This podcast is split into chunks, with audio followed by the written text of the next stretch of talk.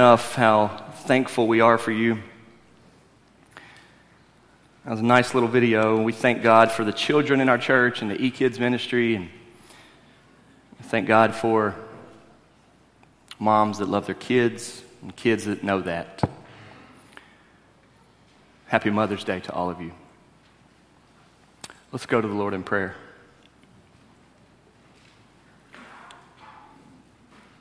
Father in heaven, we would not be here if it were not for our mothers. We owe so much to them, not because they were perfect.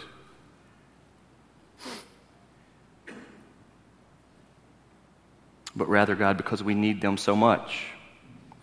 And even with all of their flaws as mothers, they are, have done so much for us. And Father, today we're here. It's a Sunday, it's a national holiday, Mother's Day, and we want to honor them. Father, we also want to worship you. We want to worship you, God, for who you are.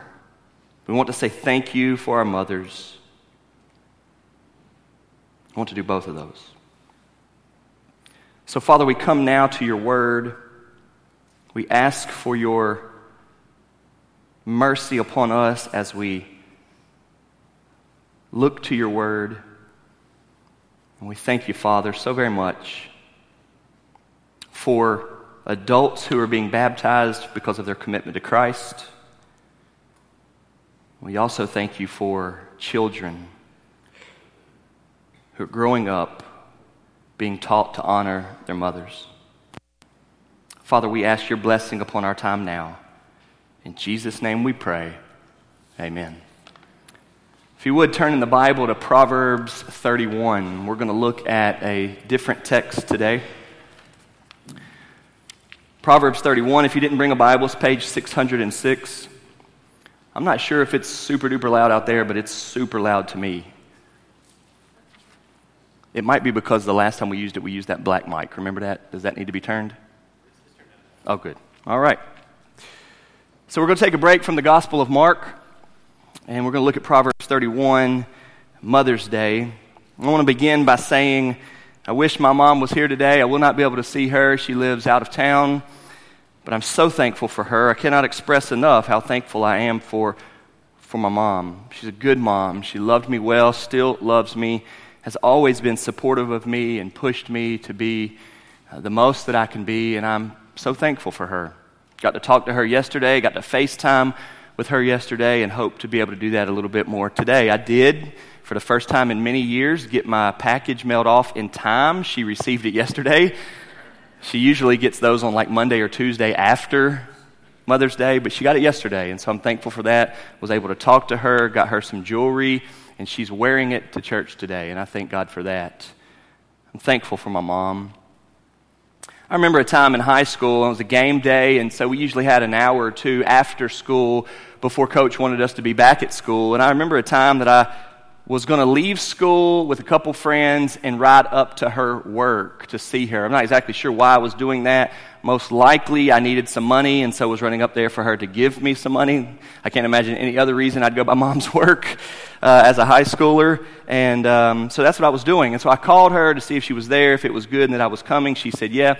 And I hung up the phone, and then I was about to get going that way. And 30 seconds later, she called right back.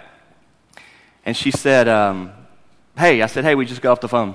She said, yeah, I, I wanted to remind you, don't you come up here looking all raggedy. I've never forgotten that. I was probably 17 or 18 years old. It mattered to her what I looked like as I came to her work. I've never forgotten that. So I made sure that I didn't look all raggedy. It's things like that that have stuck with me for years about my mom and, and so many others. A lot of times we are too judgmental of our mothers, like we've expected them to be perfect. I want to remind you that nobody is perfect. We all have our flaws. The best of moms make mistakes. The best of dads make mistakes. The best of men and women make mistakes, and nobody's expected to be. I want to remind you here today a great truth in Scripture. Parents do have a huge responsibility, but parents are not to be our saviors. Parents are not to be our lords. They're not going to do everything right. Jesus is the only one who can be everything to us. He's the only one who can be your Lord, God, and King of your life and the Savior of your sins and your problems. Mothers are a gift to you from God, and they're there to do their best. Now, they, they, they need to be focused on that.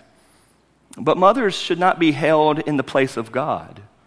They're to be mothers. With that said, mothers are to understand that they have a high responsibility. There's a lot there, a lot of teaching that goes in to being a mother, a lot of influence, a lot of impact. And so today I want to look at Proverbs chapter 31, which is regarded by many as the most important chapter in the Bible in regards to women. And you can easily take Proverbs 31 and say, here's what you're supposed to be like, and here's all the things that you're supposed to be doing. And that is not at all what this sermon is. I would imagine that many ladies here today who know what Proverbs 31 is about almost kind of hung their heads when I said turn to Proverbs 31. Here we go again. He's about to beat us down with another message on what a true woman of God is like. Not at all. Not at all. Mothers don't need that on Mother's Day. Proverbs 31 is interesting. If you look at verse 1, the very beginning of Proverbs 31, it says, The words of King Lemuel. So these are words from a king. Proverbs 31 is words from a king. But look what it says after that. This is an oracle that his mother taught him. So these are not the words of the king's mother. These are the words of the king as he is teaching us what his mother taught him. That's interesting, right? These are not the words of the mother. These is, this is what the king is telling us his mother taught him. That's fascinating because that means it was said from her to him, but now we're hearing it from him. You know, there's a lot of teaching and instruction and influence that happens in the world, but it usually doesn't make it one more step. You ever heard of in one ear and out the other? We're hoping something sticks, right? And that's what this is. This is the king telling us what his mother taught him. Wow. I know he sat down and he wrote this, and so it's a little bit different. But if, if we had shot a video today of the adults, and perhaps we'll go for this next year, instead of the children ask simple questions like, What do you like about your mom? to where half of them said, She cooks good. If we were to ask you, Tell me something your mother taught you, I wonder what you would say. And I don't know if the problem would be more with the mothers and what they're teaching or if the children and how they accept the teaching. I don't know. But that's the setting of Proverbs 31. The king is telling us what his mother taught him. Read with me, if you will. We're going to read the first nine verses. The words of King Lemuel, an oracle that his mother taught him. What are you doing, my son? What are you doing, son of my womb? What are you doing, son of my vows? Do not give your strength to women, your ways to those who destroy kings. It is not for kings, O Lemuel. It is not for kings to drink wine, or for rulers to take strong drink, lest they drink and forget what has been decreed and pervert the rights of all the afflicted.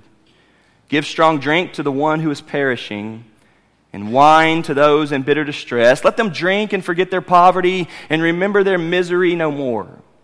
Open your mouth for the mute, for the rights of all who are destitute. Open your mouth. Judge righteously. Defend the rights of the poor and needy. Proverbs 31 stops there, and then at verse 10, it goes into this poem that has 22 different lines in it about what the godly woman is like. So the king, at beginning of verse 10, and I'm not going to read it because it'd be 22 more verses, but the king is recalling there this poem his mother gave him about what he should be looking for in a wife, what he should be looking for in a mate, what he should be looking for in the woman that he would love and commit himself to. You have that there at the end. What Proverbs 31 is, is a biblical mother's advice. This is what she taught him. I want to sum it up in four points. The first is that she motivated him. She motivated him to live with purpose. The second is she warned him. She warned him to not live foolishly. She warned him to not waste opportunity. She warned him. Number three, she encouraged him. She encouraged him to make a difference in the world. And number four, she instructed him. She instructed him to fear the Lord. You'll see these four points as we look to the Bible. Number one, she motivated him to live with purpose. Folks, mothers are to be motivators. Mothers are to be motivators. We ought to be living our lives thinking about what would mom be saying to me right now. We ought to be thinking, how did mom do this? What is her requirement? What would she think about this? If she was here, what would she say? I picked out my clothes this morning thinking of what mom would want me to dress like on Mother's Day. Moms are motivators. Biblical moms are. They're supposed to be. Moms are the ones who have some expectations out of us, and they're holding the bar high. The homework should get done. You should clear your plate. You should do your chores. You should, you should, you should. And moms are the ones who are doing this. This is a fascinating verse in the beginning of Proverbs 31, verse 2. All it is, is mom three straight times yelling to her son. That's not yelling, but there's only the way you can say what three times. What? What? What? What are you doing? Do something. Get up, son. What is going on with your life? That's the way I picture it. Now, it doesn't tell us that she's yelling, but in verse 2, there are three questions What, what, what? And I'm not sure what you're doing with your life, sons and daughters and children, but it is good for us to hear our mom saying, What are you doing? I remember so clearly being a freshman or sophomore in co- college and two years into it, and honestly, no further along than where I had just begun. I had taken way more classes than I had accrued credit hours, and things were not moving in any direction. And I was on summer break, and mom and dad asked me to come sit on the back deck. And they sat down and they said those very words What are you doing with your life? I had no idea. But I remember very clearly them saying, What are you doing with your life? And I tried to answer, I don't know yet. And they answered back, You're going to know before summer's over. They ask, What are you doing? See, getting on somebody like that, challenging them or pushing them, folks, is not a bad thing, right? I hope you know that any employer that has an expectation and causes you to be to it is a good employer. Any coach that continues to expect more from you, more from you, more from you is a good coach. And so it is with a mom.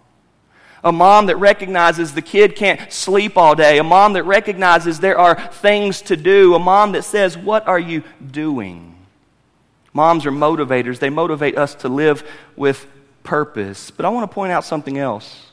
The third question she asks is not just what or, or what are you doing, son or son of my womb. There's obviously an affection there. The son is hers. It is her son. The son is hers from her womb, she mentions. And she's recalling that it was nine months that you were inside me. If it weren't for me, you wouldn't even be in this world. Now, what are you doing with this life that you now have? But the third question she asks says, Son of my vows. And moms, this is what I mean by a biblical mother. Not only was she his mother, but she was a mother that understood her responsibility was for her son to know God. Folks, let me remind you God does not give us children for any reason other than that they would worship him. That is why God gives kids.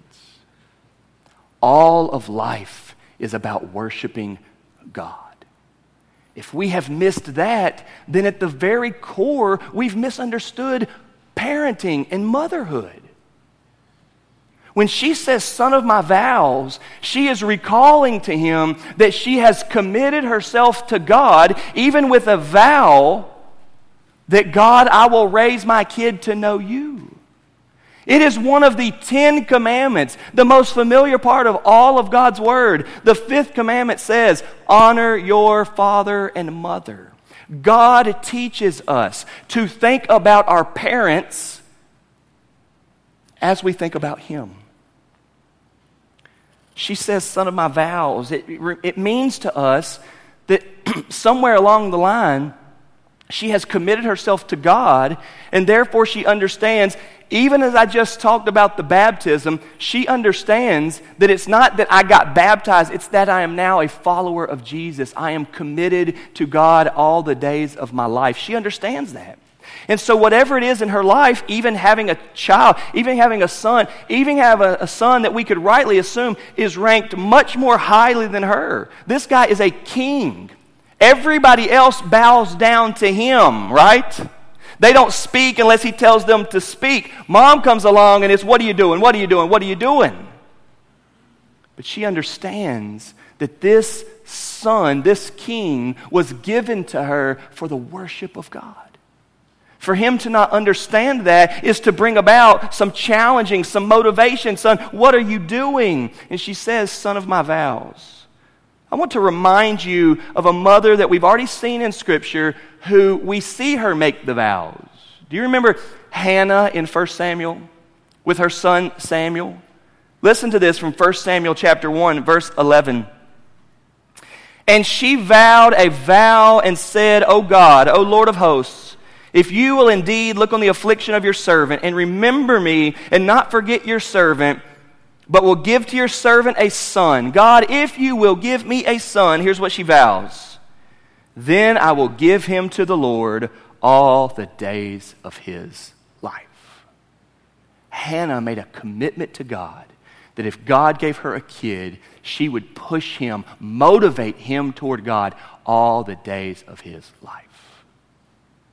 It says later in the same chapter, verses 27 and 28 of 1 Samuel 1, she says, After God answers her prayer and gives her a child, here's what she says For this child I prayed, and the Lord has granted me my petition that I made to him. Therefore, I have lent him to the Lord. As long as he lives, he is lent to the Lord. What a mother a mother who has made a commitment to God that every aspect of the parenting would be built on God, would be built on looking to God, would be built on the teaching and wisdom of God. The first thing that we see of this biblical mother's advice is that she is a motivator. She's a motivator to the king, to King Lemuel, that he would live with purpose, that he would say to himself, What am I doing? What is my purpose here? We need to have people in our lives that motivate us. And nobody is in better position to do that than a mother.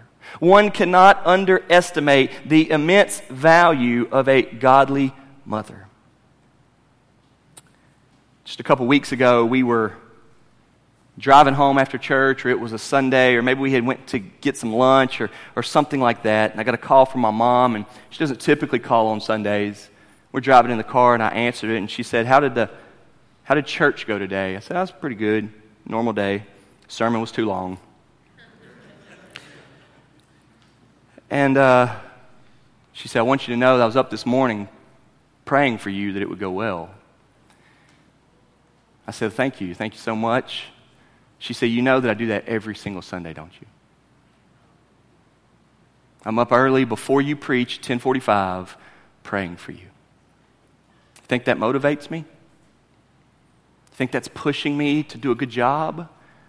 You think that's reminding me that this matters, that I matter, that, that I matter to you? Do you think that means something? Absolutely, it does. Mothers are motivators, and here with King Lemuel's mother, she is motivating him to, to live his life with purpose, and she's just asking him questions What? What? What? Not only is she a motivator, though, secondly, she gives warnings. She warns him. If there's any part of the message today that you're not going to like, this is probably it. Mothers are to be those who are able to say, What are you doing doing that?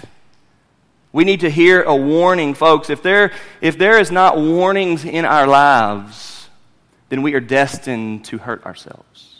Warnings are there to keep us from doing the wrong thing. Warnings are there to keep us from messing up. Warnings are there from going down a path that we should not go down. And no doubt, this is what she did. She warned him. She warned him to not live foolishly. She warned him to not waste opportunity. Look at verse 3. Do not give your strength to women, your ways to those who destroy kings. Well, this is not at all trying to say that women are a problem. This is to say that uh, unhealthy living and relationships with women can be a problem. This is as much about the son as it is about the women, and I know you know what she's talking about. She warns him to not get caught up in relationships that are unhealthy, that are not honoring to the Lord, that are not good for his purity and good for his wholeness and good for his well being. And I know a lot of times we'll talk about well, how sincere we are and how loving we are and how happy it makes me and all of that, but we need to be warned. If they're not of the Lord, then they're not of the Lord.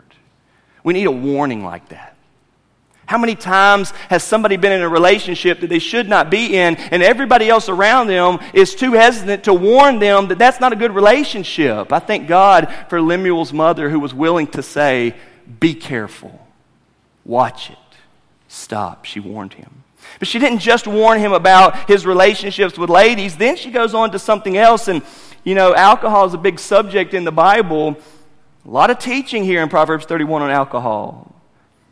Verse 4 It's not for kings, O Lemuel. It is not for kings to drink wine or drink strong drink, or for rulers to take strong drink, lest they drink and forget what has been decreed and pervert the rights of all the afflicted. Strong drink has a place. Verse 6 Give strong drink to the one who is perishing, and wine to those in bitter distress. Let them drink and forget their poverty and remember their misery no more. She's warning him that he would be wise, that he would be something that the Bible uses many, many times, that he would always be sober minded. To be a king means you have all sorts of responsibility, and with high rank comes high responsibility, right? To whom much is given, much is required, the Bible would say. There is never a time when you have a responsibility where you can just lapse in sound judgment. There is never a time when you can say, I'm going to take today off, or I'm going to take this Friday night off, or I'm going to take this moment off and just kind of let loose for a while. There's not. And this mother is warning him to not do that. Maybe there's a place for some people to be drinking, but not you, King. There are times when you're not who you're supposed to be when you get into drinking. And she warns him from that. It looks like there are two big warnings here unhealthy, intimate relationships, and out of control drinking. John MacArthur says, though, that she was warning him against four things. She was warning him against immorality. She was warning him against overindulgence. She was warning him against unrighteous ruling.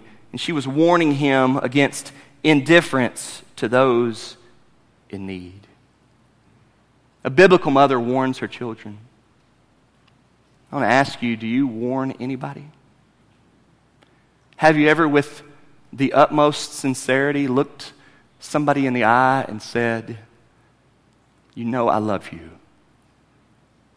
but what you're doing is wrong? You know I love you, but what you're doing is going to hurt you. You know I love you, but what you're doing is not good, it is bad for you. Have you ever warned anybody? We need to be warned.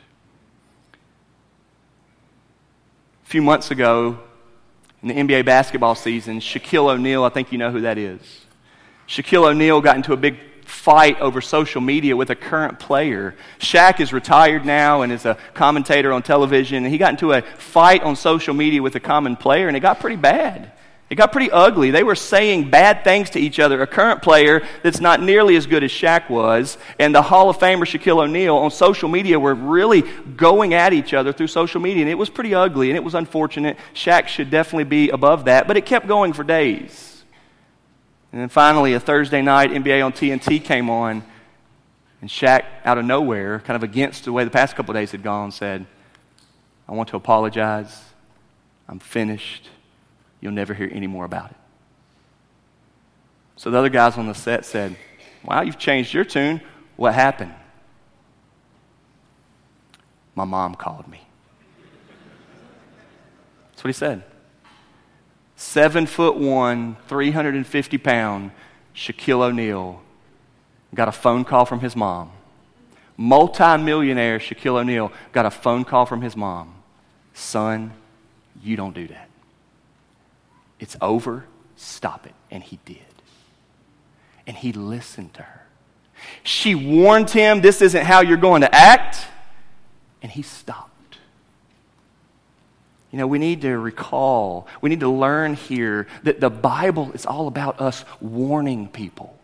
This is a message of the Word of God that people need to be warned. We need to be warned about making bad decisions and warned about the people we hang out with. And we need to be warned about how we spend our money. We need to be warned about the relationships that we get into and the, the sexual sin that we're involved with and the, the abuse of alcohol that we may struggle. We need to be warned about that. But we also need to be warned about God. We need to be warned about sinning against God and being brazen against Him and being prideful and not worried about fearing Him and not worried about facing the judgment. We need to be warned about those things. We need to be warned. You know, something I've come across time and time again as a pastor is a scenario like this where there are children or young people or even kids into their 20s who are just living careless lives that are going in the wrong direction. Caught up in this and caught up in this. And maybe it's that they're, they're, they're, they're, they're living in the basement playing video games all day. They don't want to work. Maybe it's that they're, they're too lazy to work. Maybe it's that they're in an unhealthy relationship. They're in sexual sin or they're out of control spending or they're caught up in this or they're caught up in that and they have it all the time. And you know what the parents are arguing with them about? Going to church or not. See it all the time. The parents are not confident enough or bold enough or strong enough to be able to meet them early on with here's what's wrong. Maybe it's a good move if somebody's far from God that they don't go to church. Maybe that's a good move on their behalf. Maybe they don't want to be a fake or a phony or a hypocrite or something like that. The issue with many of our children is not going to church or not going to church. The issue with many of our children is that their lives are raging against God Almighty and nobody's warning them against that. King Lemuel's mother didn't cut corners and say, I'm just so proud of you. You're a king now. You've got nations that bow down to you. You can buy me anything you want me to. I'm just so proud of you. No, she's blasting him here because even though he's the king, he's with women he should not be with, and so he needs to be warned. She's blasting him here that there are times in his life where he drops his guard and gets caught up in too much alcohol, and he doesn't act the way an authoritarian leader, representative of people, responsible for people, king should be. There is a responsibility to our lives, and she's saying to him, I'm warning you against that. We need to remember as parents and as adults that the people around us need to be warned. Now, notice that this is the second point out of four points. You're not to be only a warning running around just being mean to everybody. That's not who you're supposed to be. I'd imagine, like our kids said so beautifully, that even with the warnings that you're giving to our kids, that we would be telling them how proud we are of them and how much we love them, and you're playing with them and cooking food for them and watching TV with them and all the things that they said. But don't mistake, parents, please, don't mistake that warning goes along with that. She warned him to not live foolishly.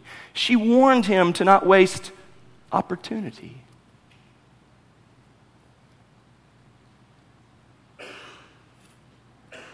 Thirdly, she encouraged him to make a difference. I love this point. She encouraged him to make a difference. Absolutely fascinating that this is included in Proverbs 31. Look at verse 8. Open your mouth for the mute, for the rights of all who are destitute.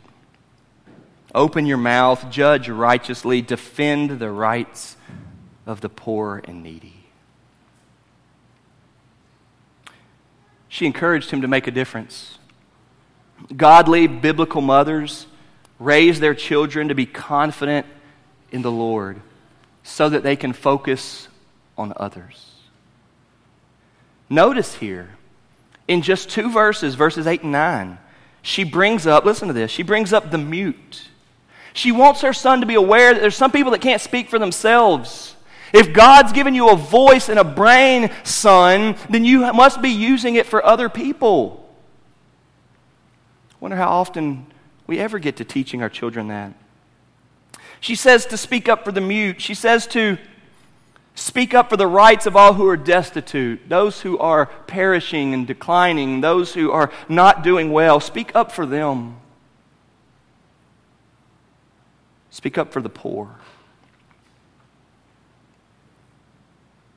Defend the rights of the poor. Defend the rights of the needy.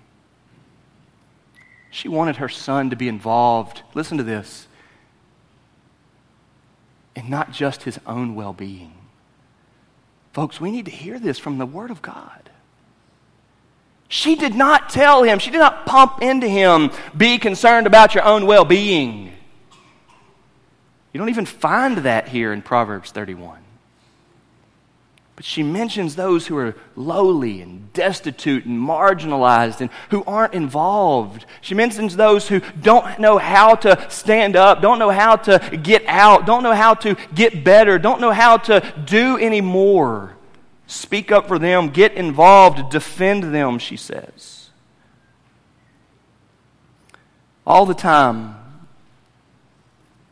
we hear parents trying their best, pouring into their children, teaching their kid to be their best, do your best, work your hardest, do all of that. You, you, you, you, you. And that's a part of it. And I'm proud of that. And I, I like it when we do that. And we're teaching them how to be the best, to be the best classmate or be the best coworker or be the best teammate or something like that or, or, to be the best player or worker or student, but we don't include there, excuse me, we don't include there teaching them to be the best classmate or the best coworker or the best teammate.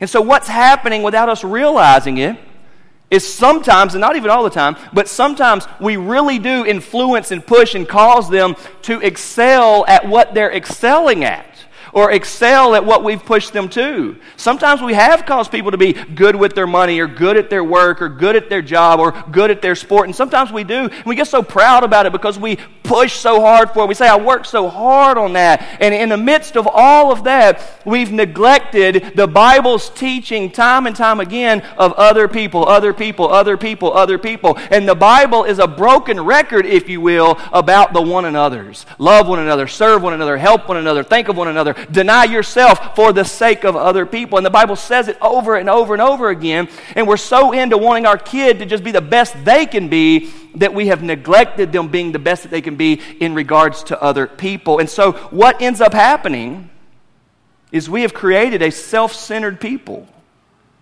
who know how to do them well, but they don't know how to do godliness well. They don't know how to be focused on others. Here, she encourages him to make a difference. She encourages him to look around.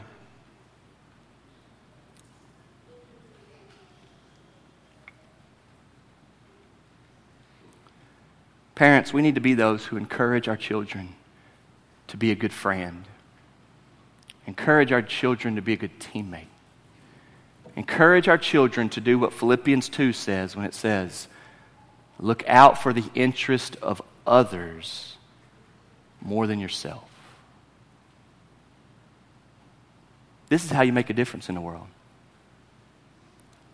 Doing your very best in your own little circle, and yet failing to relate or love or connect to anybody else may ultimately be good for you, but may be bad in the long run. Notice here in Proverbs 31 that she's speaking to a king and she is getting on him, encouraging him to care about others. The least of these, the mute, the destitute, the poor, and the needy. When was the last time you had a conversation with somebody in your life about what they're doing for the poor? When was the last time you had a conversation with a kid that's in school about who in your class looks like a little less fortunate than us that we might do something for them? How many times have you seen a kid come up on a birthday and they're about to get 10 presents, or come up on Christmas and their list is that long? And they say, Mom's getting me this, and Mom's getting me this, and Mom's getting me this, and Mom's getting me this. And you say to them, Okay, what are you getting her? And they say, Nothing. Folks, that type of a focus is encouraging them, whether you realize it or not, to be extremely self centered. And King Lemuel's mother knew this.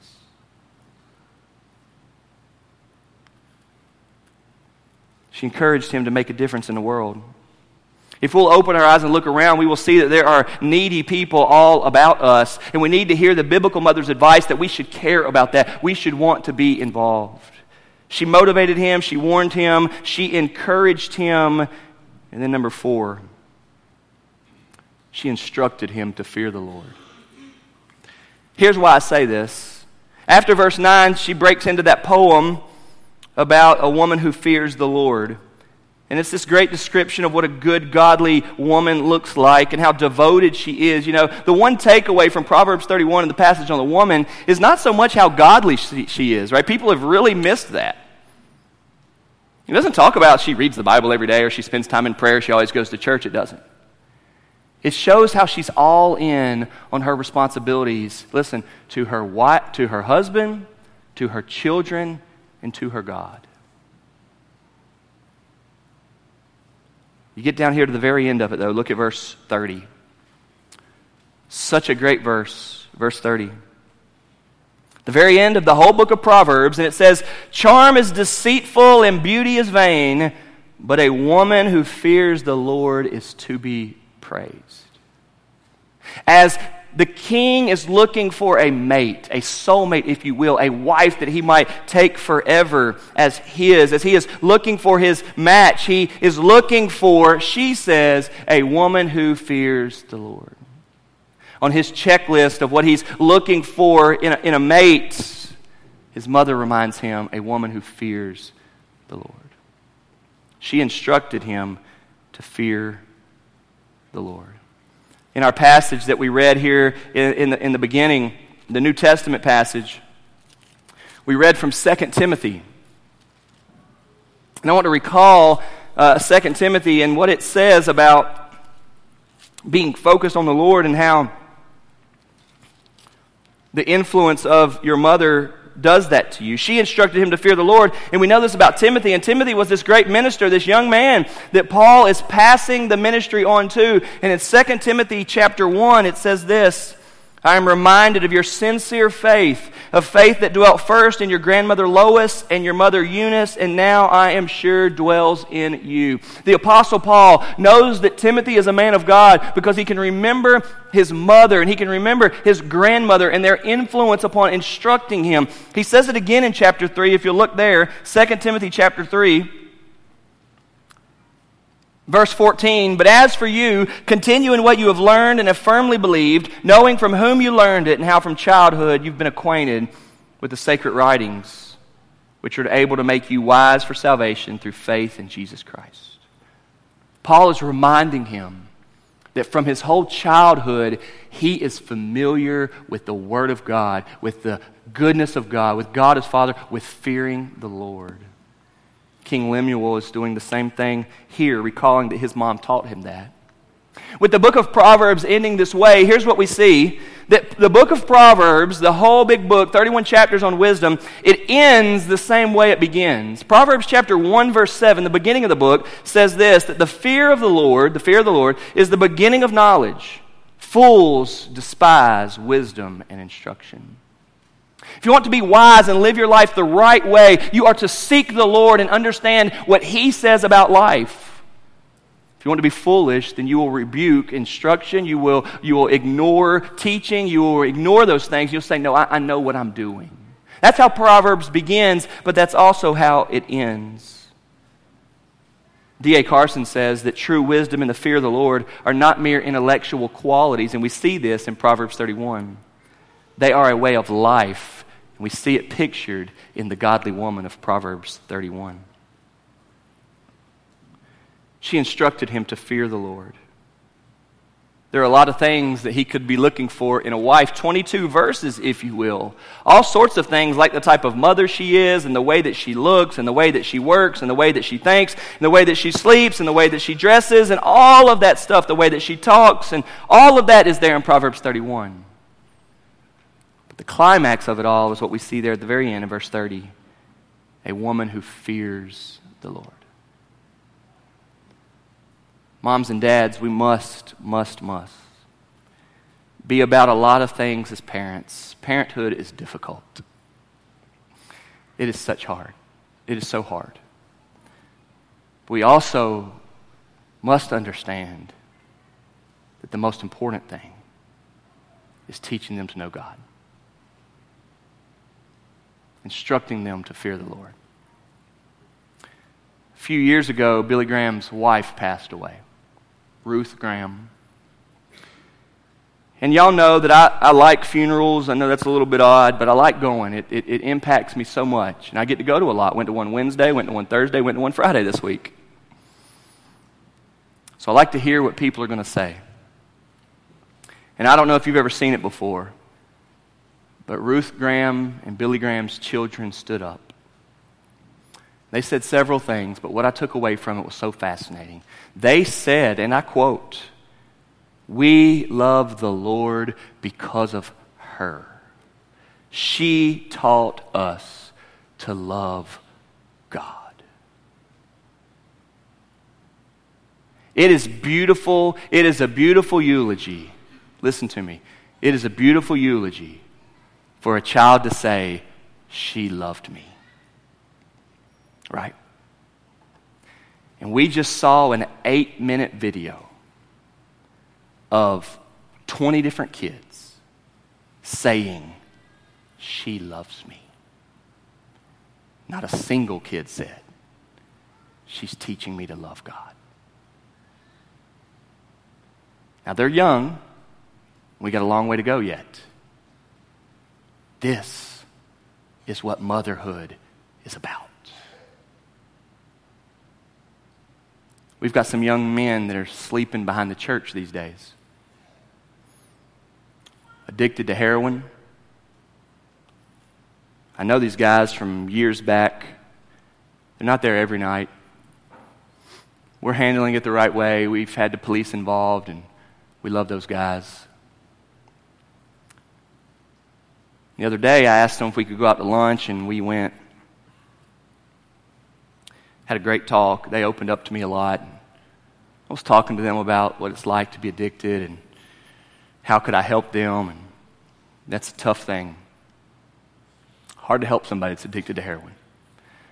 They were almost literally looking at the time that they could get away from me so they could hurry up and get their fix.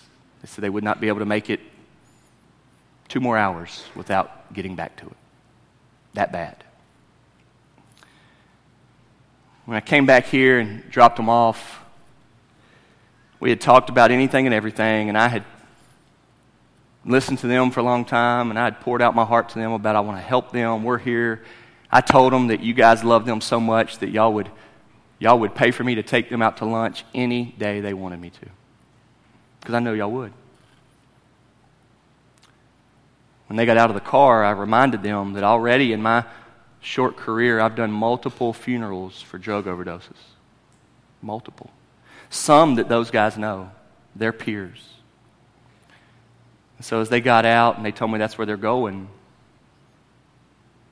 I asked them eye to eye, Am I going to do your funeral soon? I kind of shook them up and they said, Man, I hope not. He said, Man, I'm going to get out of this. I don't want you to do my funeral. I said, How, how are we going to get out of it? I want to help you. He said, We don't know how to get out of it. I said, Well, listen to me. I don't want to do your funeral for two reasons. One, I like you guys. I'd like to go to White Castle again soon with you all. We're friends. The second reason is you're not ready to meet God. you're not ready to meet God. And folks, they know, I know, I want you to know, I'm not saying they're not ready to meet God because they're on drugs. They're not ready to meet God because they don't know God. We've talked about that. Please do not hear that I'm saying they're not ready to, meet God because they're on drugs. That's not what I'm saying. I'm not judging them in that way. They're not ready to meet God because they're not ready to meet God. They don't know Jesus. They haven't sought forgiveness of their sins. I said to them, I'm here for you. Please know that I'm here for you. Don't let yourself die without being ready to meet God. When we talk about being a mother or a father, there's love there, there's time spent there, there's cooking good meals for them. There is motivation there. There is warning there. There is encouragement there. But, folks, there must be instruction there to know the Lord. I thank God that this big king, King Lemuel, knew that his mother taught him to fear the Lord.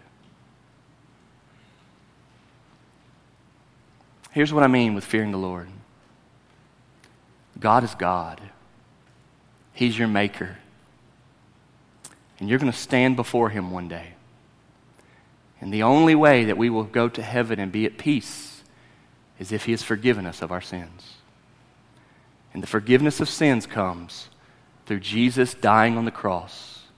And whoever believes that and goes to the Lord and said, God, forgive me of my sins, that person will be saved, will be right with God, will be in heaven.